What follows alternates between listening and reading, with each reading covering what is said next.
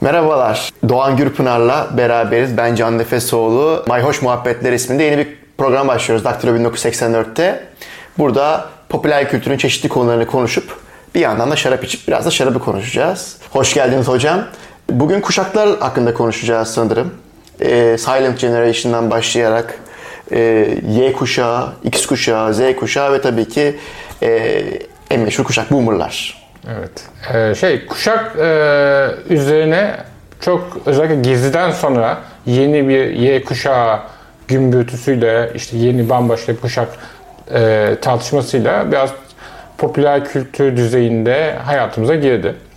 Ve hani sanki böyle kuşaklar çok bilimsel olarak tanımlanmış, ne olduğu belli gibi konuşuluyor ama aslında kuşaklar ne kadar neyi ölçer onu düşünmek gerekirse kuşaklar aslında, konuştuğumuz kuşaklar aslında temel olarak Amerikan kavramları. Amerikan'ın kendi tarihsel, sosyal, kültürel dünyasında anlamlandırılan bir takım kesitler. Aslında bu kuşak kavramı ilk olarak bugün Boomer dediğimiz, o zaman işte çılgın asi 68 kuşağıyla başlıyor. Çünkü ilk kez bakıyorlar ki 1960'larda bunlar kendi babalarından farklılar. Farklı bir zamanda doğmuşlar, farklı beklentileri var ve kendilerini farklı ifade ediyorlar. Ve aslında ilk kez kendini genç olarak ifade ediyor. İlk kez bir kuşak kendini genç. Madonna, seksin olması, gündem daha permissible hale gelmesi ve bunu anlamlamaya çalışıyorlar. Oysa ki bir önceki kuşak, kendi babaları, Silent Generation ve ondan önce aslında 2. Dünya Savaşı'nın hemen öncesinde büyük ekonomik krizde, buhranda çocukluklarını tecrübe etmişler. Bambaşka hayata bakışları var. Çünkü hemen Amerika büyük buhranda çocuklarını gelişmişler. Çok daha tasarruf etme eğiliminde, daha emek sarf ederek yoğun çalışma hayatını kazanma derdindeler. 2. Dünya Savaşı ve orada savaşmaları, savaş gazileri olmaları, onlar için çok daha vatansever duygularla beraber kendilerini tanımlıyorlar. Oysa ki yeni kuşak, o zamanki 60 kuşağı bir refah içinde doğmuş. Bu refahtan dolayı da yeni, daha materyal öncelikleri artık kalmadığı için, yani hayatta kalmak gibi, başka kendilerini manevi tatmin arayışındalar. Kendilerinin nasıl yaşamak istediklerine dair, hayata dair bir beklentileri ve bunu tatmin edemekleri zaman bir isyan duygusu var. 68 kuşağından sonra böylece kuşaklar da anlamlandırıyor. Silent Generation, sessiz kuşak. Daha çok Amerika'nın ilk büyük zenginleşme dönemi, yani 2. Dünya Savaşı'ndan sonra disiplin içinde diyelim, daha konformist eğilimli, daha muhafazakar eğilimli, yani bu illa dindarlık anlamında değil, toplum daha toplumsal davranma eğilimli olan bir kuşak. Ve sessiz bu sebeple aslında kendini ifade edemediği için belki. Bu şekilde yapılıyor. Daha sonra 60 kuşağından sonra hayatımıza X, Y nasıl giriyor aslında? Millennial'lar ya da X. Bunu aslında çeşitli tesadüflerle buna isimlendiriliyorlar.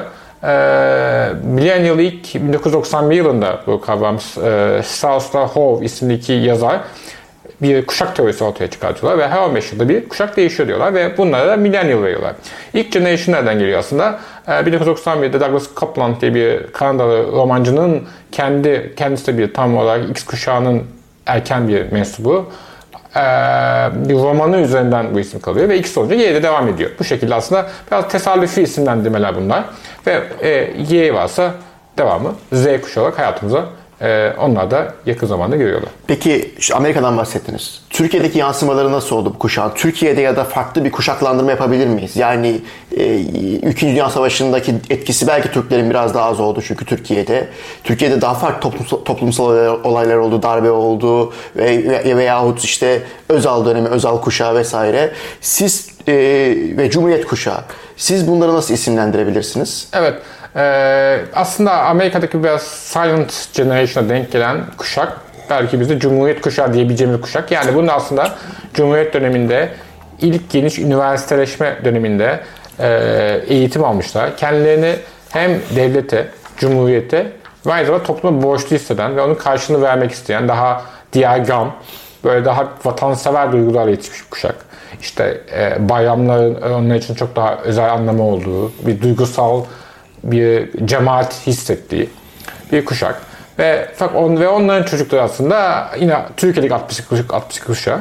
Aslında Türkiye'de benzer bir süreç şöyle yaşanıyor. Türkiye'de büyük refah artışı 2. Dünya Savaşı'ndan sonra denk geliyor. Çünkü dünya tarihinin en zenginleştiği 2-10 yıl 1950'ler ve 60'lar. Yani dünya tarihi hiçbir zaman böyle öncesinde de sonrasında da böyle bir büyüme yaşanmadı. Bu zenginleşme, hayatın kolaylaşması, tüketim alışkanlıklarının ortaya çıkması, daha tüketim toplumuna dair alışkanlıkların çıkması, yeni kuşakların beklentilerin değiştiği gibi Türkiye'de de 60 kuşağında da benzer eğilim çıkıyor. Aynı zamanda Cumhuriyet'in değerlerinden öte olarak solun mesela hayata girmesi, yeni kuşağın, üniversiteli kuşağın sosyalizme kayması, yine kendi anne babalarının daha konformist, daha toplum merkezli düşüncelere karşı daha toplum dönüştürmek, yani topluma uyum sağlamak değil, toplumu dönüştürmek çabası yine bu bakımdan bir asi bir deneyim.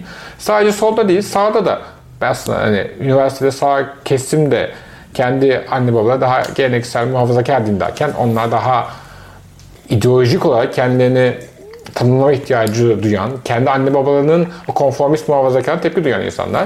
Ya aslında Türkiye'de de 62 kuşağının Boomer'ın benzer bir muadili oluyor. Ama onlar da bir diyagam. Çünkü yine 60'lar ve 70'ler büyük sosyalist mücadelede kendilerini topluma adamış insanlar. Derken 12 Eylül darbesi geliyor. 12 Eylül darbesinin en büyük amaçlarından biri toplumu depolitize etmek. Üniversiteleri siyasetten arındırmak. Ve aslında bunda büyük ölçüde başarılı oluyor. Daha sonra hemen Özal'ın denk gelmesi de buna destekliyor. Özal'ın vurguları daha bir piyasa toplumu, daha zenginleşmenin tüketim yoluyla harcanması, bu tür beklentiler ve Türkiye'de işte ben de çocukken işte 90'ların başı diyelim 80'lerin sonu çocukluğum biz işte Özal kuşağı bunlar diye aşağılanırdık. Bunların işte halcı, bireyselci, bizim gibi hayat mücadelesi vermiş insanlar diye Özal'la özdeş bir kuşak addedilirdi. Derken 90'lar geliyor. 90'lar ise Türkiye'de büyük bir çoğulculaşma. Özel televizyonlar.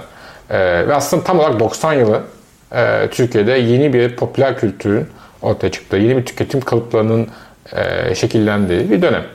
Fakat her kuşak bir kuşaktan daha devam ediyor ve günümüzde sosyal medya, internet bambaşka bir sosyalizasyon getiriyor. Peki şunu soracağım. Aslında Boomer'lar bahsettiğiniz üzere en kuşakta. En politik. Fakat Türkiye'de de darbenin depolitizasyon amaçlamasıyla beraber belki de Boomer'ların çocukları Türkiye'nin en apolitik kuşağı oldu. X kuşağı. Evet. Ki Gezi'ye kadar Y kuşağıydı. Apolitik şeklinde eleştirilen fakat X kuşağının daha apolitik olduğunu görebiliriz. Evet. Bu noktada Boomer'ların çocuklarına böyle bir telkini mi oldu? Veyahut X kuşağını apolitikleştirmeye çeken sadece Özal'ın sunduğu hayaller mi? Darbe mi? Nasıl açıklanabilir bu? Diyelim 1970 doğumlu bir çocuk ya da 68 doğumlu çocuk 80'li ortalarında üniversiteye gittiğinde ailesinin sürekli bir onun telkini olurmuş. Aman oğlum olaylara karışma. Çünkü başına iş gelebilir. Yani bu biraz yeni durum adapte olmak gibi. Ama zaten 1980'lerde de dünyada da zaten o dünyadaki büyük sosyalist yükseliş gençlik hareketi 70'lerin sonu itibariyle ivmesini yitiriyor. İtalya'da da, Fransa'da da. Zaten 70'lerin sonunda radikalleşme süreci, işte birçok Biden-Meinhof gibi terör örgütleri vesaire o sosyalizmin o büyük yükselişini geriletince geriye büyük bir politiksizleşme oluyor. Yani Özal ya da Türkiye'de olandan bağımsız olarak böyle bir süreç yaşanıyor ve yeni kuşak artık o büyük dünyayı dönüştürme ideallerinden kopmuş, onu hissetmeyerek büyüyor 80'lerde. Amerika'da böyle, Amerika'da 62 kuşağı işte Berkeley'de işte Columbia'daki 70'lere göre 80'ler farklı. Mesela MTV 81 yılında kuruluyor. Yine işte rock'n'roll'un vesairenin büyük 70'lere hakimken işte punk vesaire 80'ler pop müziği MTV ile beraber Madonna ve Michael Jackson'ın bir nevi 80'lerin iki büyük idolü. Bu bakımdan küresel bir süreç var. Özal'ın İngiltere'de Margaret Thatcher'ın falan tam bu döneme denk gelmesi aslında tesadüf değil. Bu noktada aslında bahsettiğiniz dönemin siyasetçilerinde de bu farkı görüyoruz. Mesela 1970 doğumlu bir insan dediniz. Şu anda X kuşağının çıkarttığı belki de Türkiye'deki en popüler siyasetçi Ekrem İmamoğlu. O da 1970 doğumlu. Ve onun da siyasetinde şeyi görüyoruz aslında biraz daha. Olaylara karışma ile büyüyen ve genel olarak çok da toplumun hassas noktalarına dokunmayacak, temas etmeyecek bir siyaset anlayışı görüyoruz. Kendilerinden böyle daha genç olanlarda, yani geç X jenerasyonunda siyasetçilerde de daha ziyade kutuplaşmayı değil de birliği savunan fakat bunu da yaparken çok da altını doldurmayan insanlar görüyoruz. Mesela eski bir CHP milletvekili vardı, Faik Tunay. Belki de ilk Y kuşağı milletvekiliydi kendisi. 81 doğumlu. Tuna Bekleviç. Daha ziyade teknokrat imaj ortaya koyup fakat hatta Süleyman Soylu bile ilk çıktığı zamanlar teknokrat havasında bir tarzı vardı, siyaset tarzı vardı. Onlardan da bunu görüyoruz daha ziyade. Fakat Türkiye'de de onun tam bir lider kültü oluşturmadığını söylemek mümkün. Çünkü baktığımız zaman hala Boomer jenerasyonuna ait insanlar yöneten ve yönetmeye talip olanlar. 90'larda teknokrasi kültürü vardı. Artık soğuk savaş bitti. Sol sağın anlamı kalmadı. Mantık ve rasyonellik çerçevesinde ekonomik büyüme eşyanın tabiatıydı ve birçok kişi bunu söyleyerek insana oy alacağını düşünüyordu. Ta ki AK Parti, Tayyip Erdoğan aslında yepyeni bir tarz getirene kadar. Aslında Tuna Bekleviç işte o zaman işte 90'larda Bilgi Üniversitesi vesaire bu tür genç, bir tür teknik, teknokrat genç gibi davranarak başlamıştı. Benzer şekilde 90'larda çok fazla benzer. Ağır grubu vardı 90'larda yine tam benzer şekilde. 90'larda biraz bu değeriydi. Hani siyaset artık bir tür management olarak yapılır gibi. Aslında Ekrem İmamoğlu'nun da mesela CHP, Atatürkçü, bir şekilde sosyal demokrat solda. Ama bunu dediğin gibi daha işte kutuplaşmadan bir sakinlik, makuliyet üzerinden tanımlıyor. Hani daha önceki 1980'lerin CHP'sinin sosyal demokrasisinden başka bir tarz bu. Hani dediğin gibi evet bu muhtemelen sosyalleşmesini, siyasal sosyalleşmesini 1980'lerde alan insanlara ait bir tarz olduğunu düşünmek mümkün. Süleyman Soylu'nun dediğim gibi ilk baştaki çıkışı yine benzer teknokratik şeyler vardı. Mehmet Ali Bayar vardı bir ara. 90'larda parlatılmaya çalışan, 90'ların sonunda yine benzer merkez sağda bir tür aklı selim öneriyordu. Aslında Mesut Yılmaz bile kısmen böyleydi. Zaten aslında Tayyip Erdoğan'dan sonraki en genç başbakan olabilir Mesut Yılmaz. 1947 doğumluydu. Evet. O da Boomer denebilecek ilk Türk yönetici olabilir Tansu Çiller'le beraber. Aslında bir kopuş var, o da ilginç. 1920'lerde doğmuş bir kuşak yönetiyor Türkiye'yi 70'lerde. Ecevit, Demirel, Erbakan hepsi, Turgut Özal hepsi 25-26 gibi doğumlu. Türkiye 17 doğumlu, onlardan biraz daha yaşlı. 90'ların başında birden kuşak dönüşümü oluyor. Birden Türkiye'de merkezsel iki isim oturuyor. Bir işte Tansu Çiller, diğeri Mesut Yılmaz. İkisi de 46-47 doğumlular. Aslında arada 30 doğumlu insanlar yok. İlginç bir şekilde birden 20 yaş atıyor. Çünkü 90'lar yeni bir tarz gerektiriyor. O yeni tarzda hakikaten yeni bir kuşak da ev alıyor. Ve şu anda AK Parti de aslında benzer bir şekilde. İşte Tayyip Erdoğan da 54 doğumlu. O da siyasal sosyalleşmesi 70'lerin sonraki İslamcılıkla almış biri. Hani ona karşı alternatif bir şekilde hep umulan muhalefette Abdullah Gül ondan daha da yaşlı. 57. Ve onlar da o tabii ilk çıktığında gençlerdi onlar. Yani milli görüşün gençleriydi. Bir anda Oğuzhan Söztürkler Şevket Kazanlı'ya göre. Onlar da başka bir nevi temsil ediyorlardı. Fakat şu anda hani onların da bir zamanı doldu. Fakat yeni o kesimden yeni dünyanın değerli uygun sağda, İslami sağda ya da İslami olmayan sağda isim görmüyoruz. Bu da ilginç. Bu noktada aslında şey de olacak. Nasıl 30'lar atlandığı gibi 60'lı siyasetçiler de muhtemelen Türkiye'de yönetim kanalında yer alamayacak. Evet. Şu anda adı geçen siyasetçiler de mesela Cumhurbaşkanı adaylığı için vesaire ya 48'li Kılıçdaroğlu ya 55'li Mansur Yavaş, 55-56'lı Meral Akşener ya da 70 doğumlu Ekrem İmamoğlu gibi aslında denendi 60'lıda. Muharrem İnce mesela. Evet. O da tam Boomer ile X jenerasyon arasında 64 doğumlu.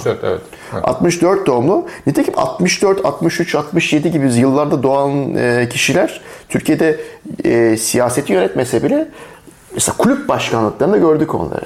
Mesela Ali Koç, Yıldırım Demirören, Fikret Orman ve bu kişilerin de aslında bir üst jenerasyona göre daha başarısız olduğunu söyleyebiliriz kulüp başkanlığı. Futbolda başarısız olmuşlarsa ilki siyasette de benzer konumda gelmiş diyorsun. Ya evet, mesela ilk defa Galatasaray yani bilmiyorum. İlk defa Galatasaray bir tane Boomer olmayan başkan seçti diyebilirim yıllardır. Hani Duygun Yarsuvar Silent jenerasyonları, sessiz jenerasyonlardı. Son 5 yılda seçilmiş olmasına rağmen. Fakat 74'lü Burak Elmas onların ilk Boomer, post Boomer başkanı. Bakalım o kaldırabilecek mi o şeyi? Aslında onlar daha bir X arada kalmış gibi değil. Çünkü arada kalanlarda öyle bir yönetsel problem olduğunu söyleyebiliriz. Onu bir şeye bağlayabilir misiniz? Nedir yani? Ya tabii Türkiye siyasetindeki onun sebebi arada bir kapalı alan var. Yani AK Parti döneminde zaten AK Parti dışında bir siyasetçi dinamik olarak ortaya çıkamadı. Yani alan kapalıydı.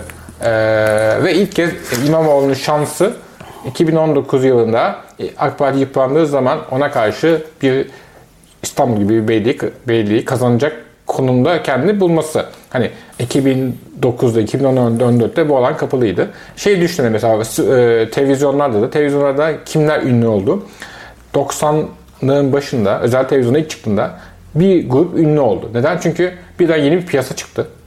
Devletin daha kuru, sıkıcı şeyine karşı daha zıpırlık imkanı sunuyor. O sırada da demek ki 25-30 arasında diyelim, hani tam gençlikten bir yerde kendi ispatlamış ve televizyon ekranında çıkmaya uygun yaşa sahip insanlar, yani diyelim 65 doğumlular, 64 doğumlular birden bir ekran yüzü oldular. Aynı şekilde pop müzik patlaması dediğimiz 91-92'de bir pop müzik ortaya çıkıyor ve bunlar hakikaten o dönemde 25-30 yaşları civarında, işte Sertab Erener'ler vesaire. Yani doğru zamanda doğmak bir nevi önünü açtı.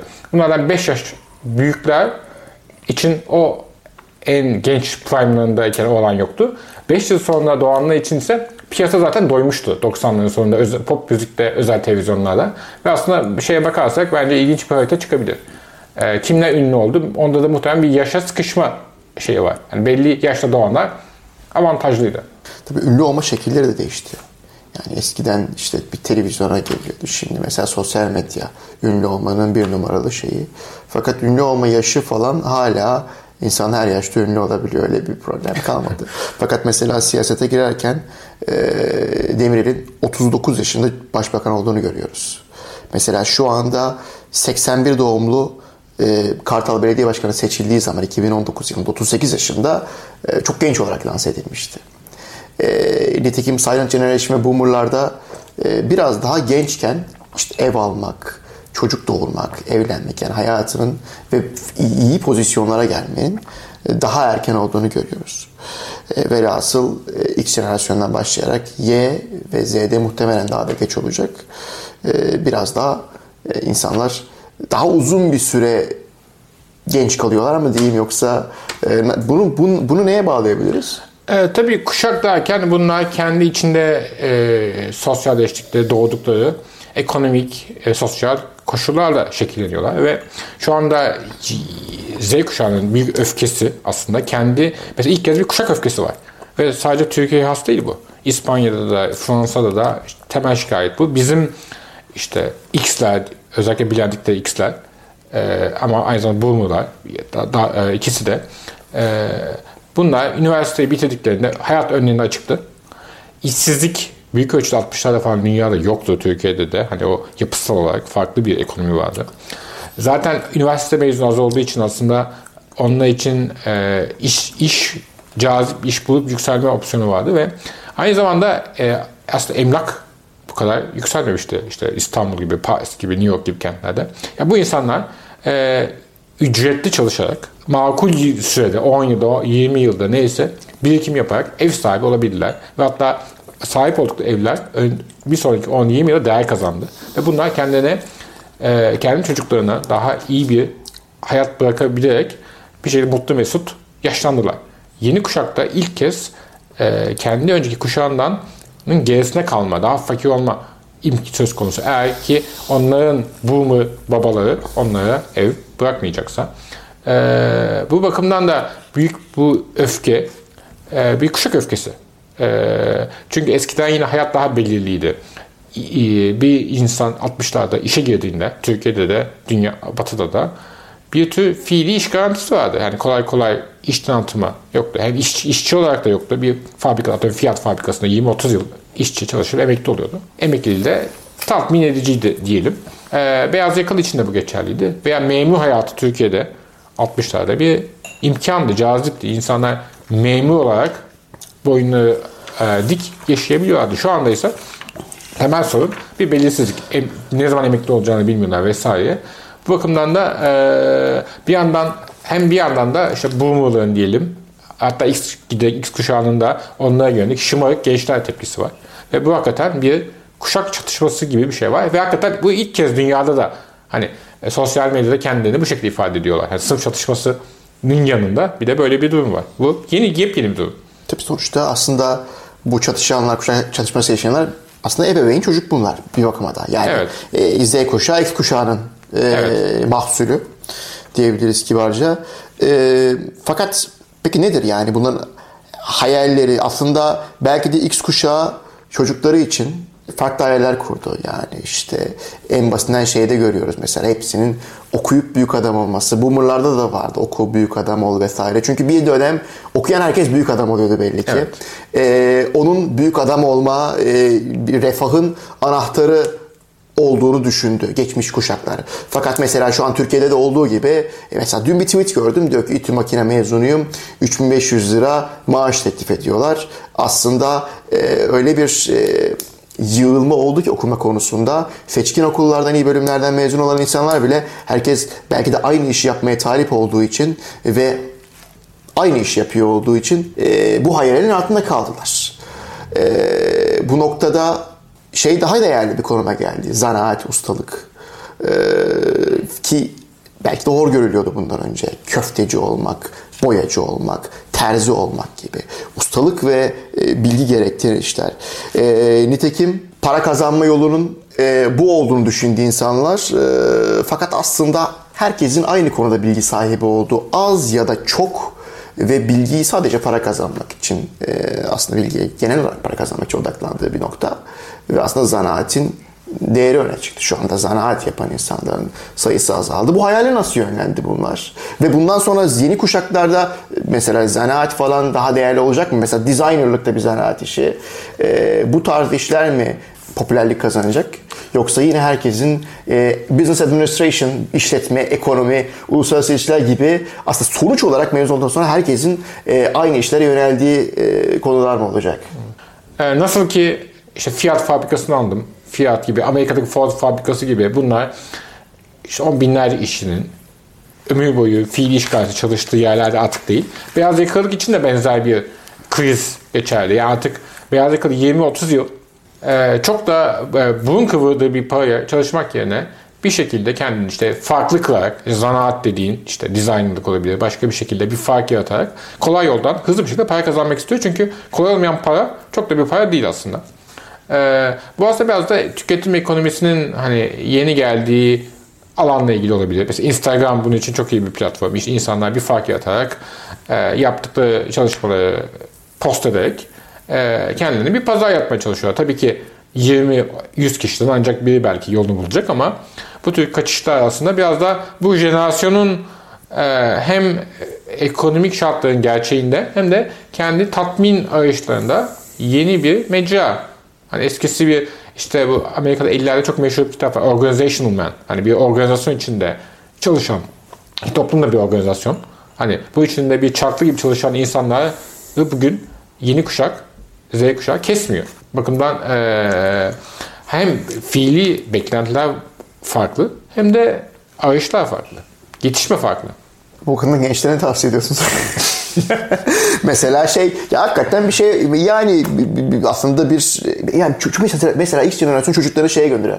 Piyanoya gönderiyor, tenise gönderiyor, atıyorum basketbola gönderiyor vesaire vesaire. Bir çocuk hasbelkader birini sevse 12-13 yaşından sonra ve bunun üzerine devam etmek istese şey oluyor böyle. Aa, eğitimine devam etmen lazım. Ya aslında belki de çocuk çok iyi gidebilecek orada ve eğitimle düz bir insan olacağına orada daha farklı yollara gidebilecek.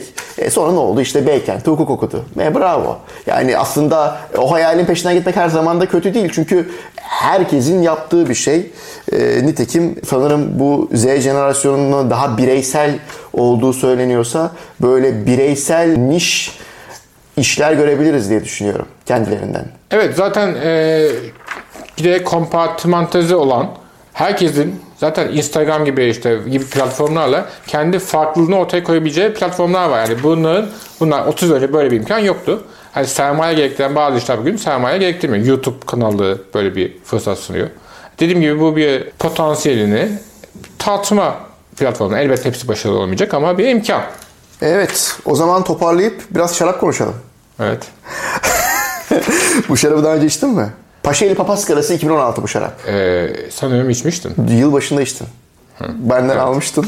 Evet. Yılbaşında da evde içmiştin. Ben içmiştim, evet, tamam, anladım. Güzel, o zaman da beğenmiştim yine. Evet. Tadı gayet hafif. Aslında papaz... Hafif değil aslında ama ağza iyi geliyor yani. Ağza iyi geliyor. Bu şekilde... Evet. Papazkarası aslında tarihsel olarak İstanbul'da bulunan bir üzüm. Divan edebiyatına bile papazkarasının içinde geçtiği şiirler var. Şu anda Edirne'de ekiliyor. Trakya'nın aslında kolorko yapınacak papazkarası bunlar yerli üzümleri. Nitekim Trakya'da biliyorsun Cabernet Sauvignon, Merlot, Sauvignon Blanc gibi Bordeaux üzümleri de çok iyi uyum sağlıyor toprağa. Fakat papazkarası buranın yerli kırmızısı, lokal kırmızısı. Nitekim 5 yaşındaki papazkarası %10'u fıçıda kalmış, %90'ı fıçı görmemiş. Aslında hani bu kadar yıllanmak için yapılmış bir şarap değil. Fakat 5 yaşını iyi kaldırmış gibi. Biraz konuşalım mı? Burnundan, ağzından, gözünden şarabın. O zaman bu şarabı da bir gösterelim. Biraz da koyayım kendime değerlendirmesini yaparken. Sizinle aslında yapıyorduk. Daha önce bir şarap tadım grubumuz vardı. Beraberce bir evde toplanıp çeşitli şarapları tadıp bunları puanlıyorduk. Nitekim bugün de biraz ufak bir değerlendirme yapabiliriz yayında. Ve şarapın renginin orta yakut olduğunu söyleyebiliriz. Medium Ruby. Burunda ne alıyorsunuz hocam? Bununda yoğun bir koku var. Yoğun ne alıyorsunuz? Farklı aromalar var. Yani bir örnek verebilir misiniz? Kırmızı meyvelerden mesela çilek diyebiliriz. Evet. Hafif bir topraksılık ve böyle yeşil biber böyle keskin bir yeşil biber kokusu var aslında. Ve biraz kırmızı frambuaz diyebilirim. Koku yoğunluğu nasıl? Gayet kokulu. Ortanın biraz altı sanki. Yani daha önce içtiklerimizi hatırlarsak sanki orta seviyenin biraz altında. Şeker eklemesi yok. Asidite? Çok değil gibi asidite. Asidite, asidik bir şarap olmuş. Ortanın üzerine olmuş diyorum. Siz uzun süredir idman yapmıyorsunuz belli ki. Evet. Peki alkol? Orta gibi. Orta, evet. Başlıyoruz. Ben şarapta en çok tanen yapısını beğendim. Yani tanen yapısı orta tanenli ama böyle fıçı görmemesine rağmen yumuşak. Ve böyle kumsu aslında bir Sangiovese yandıran tanenleri var. Damakta ise yoğunluk, orta yoğunlukta aromalar. Gövde de orta. Damakta ne aromalar alıyoruz dersek yine yeşil biber, çilek. Biraz yıllanmayla gelen kuru incir, pekmez gibi notlar var. Böyle daha olgun meyve notları var. Ve yine toprak. Puan verelim mi? Yani benim puanım 10 üzerinden olmasa olumlu bir puan yani. Tamam, yani şöyle yapalım. Mesela dengesine kaç puan veriyoruz 10 üzerinden? Siz kaç verirsiniz? Dengeli bence. Tamam, 10 üzerinden kaç verirsiniz? Yani o artık sana basmayacak. 8 veririm yani. 8 verdiniz. Ben ayrı puan veriyorum, siz de ayrı puan verin. Sonuç olarak bir puan bulalım. Uzunluğuna, bitiş uzunluğu? Orta gibi. 10 üzerinden? Bence de orta bu arada. 7. Yoğunluk. Yani komplekste değil, yoğunluk, biliyorsunuz onu. Evet. Hem burnu hem damağı düşünürseniz. 7-8. 7 mi 8 mi? 7,5 mu? 7,5 olsun. 7,5. Ve kompleksite. Kompleks gibi, bilmiyorum. 8. Yani çok arama saymadık aslında. Evet, 8. Hocam acayip bol keseden puan verdiğinizi söyleyebilirim. Bol keseden. Acayip bol keseden puan verdiniz ve sizin puanınız bu şarap için 3.9/5 çıktı. Benim puanım ise 3.4. Fakat bu şarabın kötü bir şarap olduğunu yapmaz. Bu şarap güzel bir şarap olduğu için ortaya çıktı. Sizin puanınız hakikaten çok çok fazla. Demek ki umarım bol bütün şaraplardan bu denli memnun kalırsınız. Yani hiç bu konuda şey yapmadınız. O zaman biz şarap içmeye devam edelim. İzleyenlere teşekkür edelim. Haftaya da görüşmek üzere. Hoşça kalın.